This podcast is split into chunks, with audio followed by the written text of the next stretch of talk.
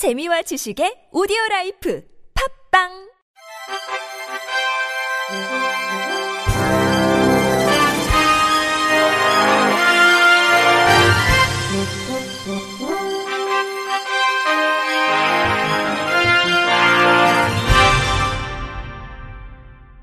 청취자 여러분 안녕하십니까? 12월 12일 월요일 KBIC 뉴스입니다. 미랄복지재단은 서울사회복지법인협회 주최로 지난 9일 서울 강남구 미랄아트센터 도산홀에서 장애인 거주시설 정책 토론회를 진행했습니다. 이날 토론회는 미랄복지재단 홍정길 이사장의 환영 인사, 천주교 대구 대교구 이병훈 신부의 주제 발표에 이어 미랄복지재단 정형석 상임대표의 사회로 한국사회복지정책연구원 김종인 이사장, 장애인 거주시설 이용자 부모회 박대성 고문, 엔젤스 헤이븐 조준호 대표 등이 참석한 가운데 토론회가 개최됐습니다. 이번 토론회는 우리나라의 장애인 탈시설 정책의 현황을 살펴보고 개선책을 도모하고자 마련됐습니다. 토론회 참석자들은 장애인의 지역사회 정착과 자립을 돕는 탈시설 정책의 취지와 필요성에는 공감하지만 추진 과정에서 장애인과 가족들의 의사가 존중돼야 한다고 입을 모았습니다.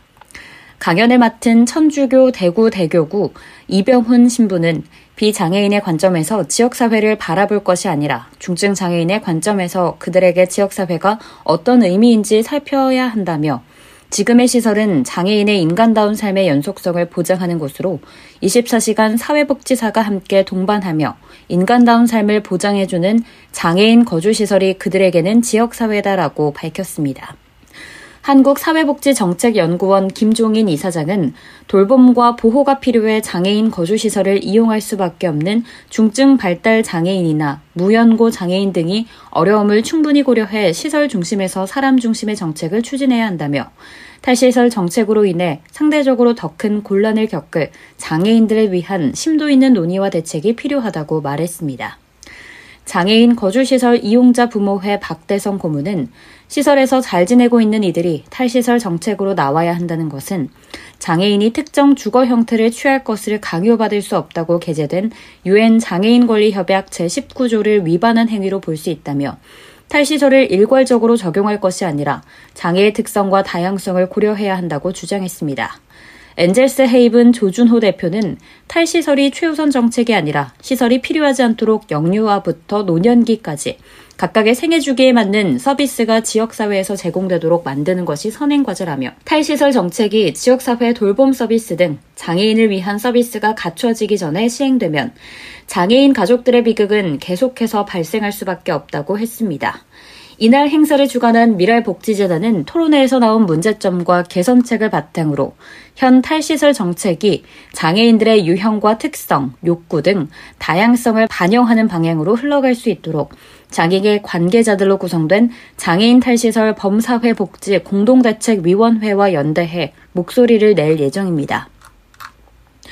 17개 시도의 장애인 복지 수준이 여전히 제자리 걸음인 것으로 조사됐습니다. 한국장애인단체 총연맹은 오늘 국민의힘 이종성 김예지 의원, 더불어민주당 최혜영 의원과 함께 국회의사당 소통관에서 기자회견을 열고 2022 전국 시도별 장애인 복지교육 비교 연구 분석 결과를 발표했습니다.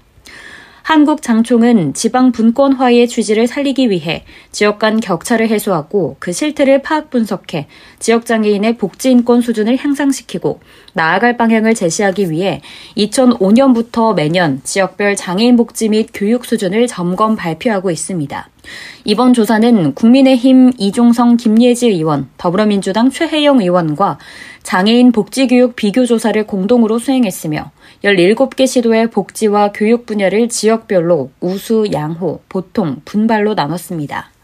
조사 결과 17개 시도의 복지 수준은 대전광역시와 제주특별자치도가 우수 지역으로 조사된 반면 부산광역시와 인천광역시, 충청북도, 충청남도, 전라북도, 전라남도, 경상북도는 분발이 필요한 지역으로 나타났습니다. 이중 대전광역시는 지난해에 이어 2년 연속 우수 지역으로 조사됐고 전라북도와 경상북도의 경우는 지난해에 이어 2년 연속 분발이 필요한 지역으로 조사됐습니다.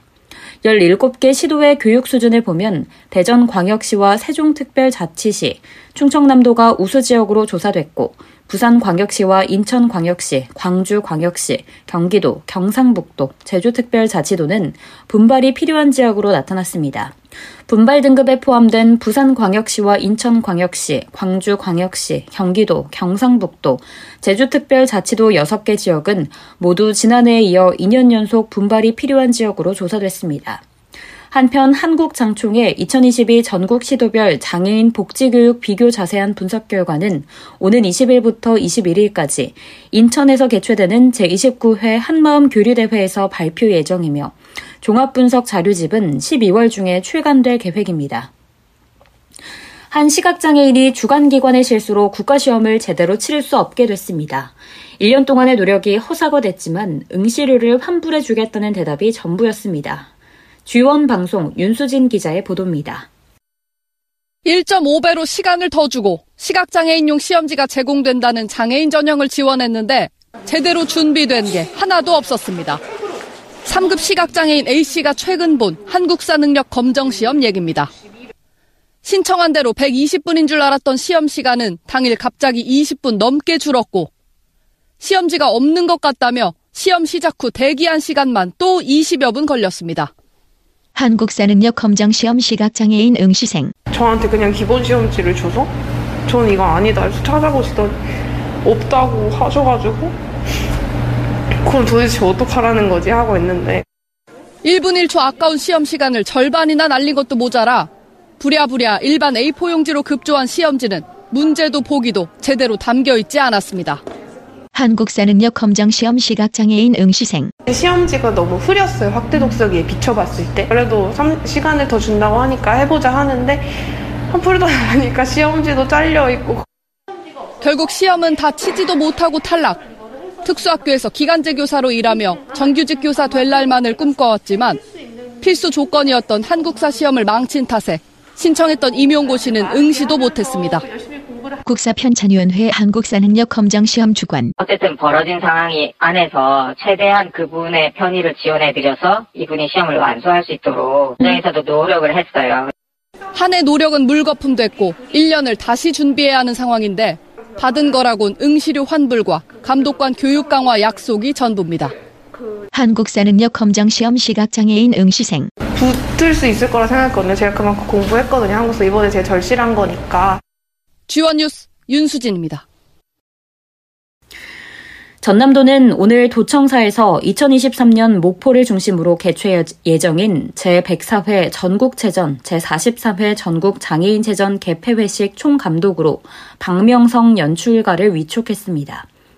전남 해남 출신인 박명성 총감독은 지난 1982년 연극 배우로 문화예술계에 첫 발을 내디딘 이후 40여 년간 무대 감독과 연출가, 공연 프로듀서로 최고의 실력을 인정받았습니다. 그는 1999년부터 혁신적인 사고와 새로운 시도로 초대형 뮤지컬을 기획하고 제작하며 한국 뮤지컬 중흥기를 이끈 뮤지컬계의 미다스 손으로 통합니다. 특히 2015년 광주 하계 유니버시아드 대회 개폐회식 총감독, 2017년 국제 축구연맹 U20 월드컵 개막식 총감독 등을 통해 쌓은 탁월한 행사 기획력과 연출 노하우로 온 국민 스포츠 축제의 시작과 끝을 성공적으로 장식할 것으로 기대됩니다. 박 총 감독은 내년 1월 1일부터 전국 장애인 체전이 끝나는 11월까지가 임기입니다. 박총 감독은 고향에 재능 기부를 한다는 생각이지만 막중한 책임감을 느낀다면서 전남의 정체성과 미래 비전이 담긴 화합과 감동의 멋진 무대를 선보일 수 있도록 최선을 다하겠다고 밝혔습니다. LG U+는 사회복지법인 하트하트 재단과 시각장애 아동의 교육 환경 질을 높이고 비장애인과 지식 정보 문화 격차를 해소하기 위해 대구 광명학교에 U+ 희망 도서관을 구축했습니다. 유플러스 희망도서관은 전국 맹학교에 최신 정보통신기술 기기를 지원해 시각장애를 가진 청소년이 도서관을 불편함 없이 이용할 수 있도록 하는 사회공헌 활동으로 이번 대구 광명학교 유플러스 희망도서관은 청주 맹학교, 강원 명진학교, 부산 맹학교 등에 이은 일곱 번째 도서관입니다. 사업기금은 LG U 플러스 전체 임직원이 참여한 나눔 경매를 통해 마련됐으며 이 기금으로 LGU 플러스는 학생들이 시각장애 정도와 관계없이 도서관에서 학습할 수 있도록 음성 지원 프로그램을 탑재한 최신형 PC를 비롯해 시각장애 전용 모니터, 점자 출력이 가능한 레이저 프린트 등을 기증했습니다. 조현관 대구 광명학교 교장은 이번 유플러스 희망도서관 건립을 통해 학생들이 더 나은 교육 환경을 누리며 각자의 꿈을 키워나갈 수 있도록 기대한다고 말했습니다. 이종민 LGU 플러스 ESG 추진팀장은 LGU 플러스는 향후 시각장애인을 비롯해 사회 취약계층 지원을 통해 ESG 경영을 강화하겠다고 말했습니다. 끝으로 날씨입니다. 내일은 중부지방을 중심으로 눈이나 비가 내리겠습니다. 이상으로 12월 12일 월요일 KBIC 뉴스를 마칩니다. 지금까지 제작의 권순철, 진행의 김예은이었습니다. 고맙습니다. KBIC.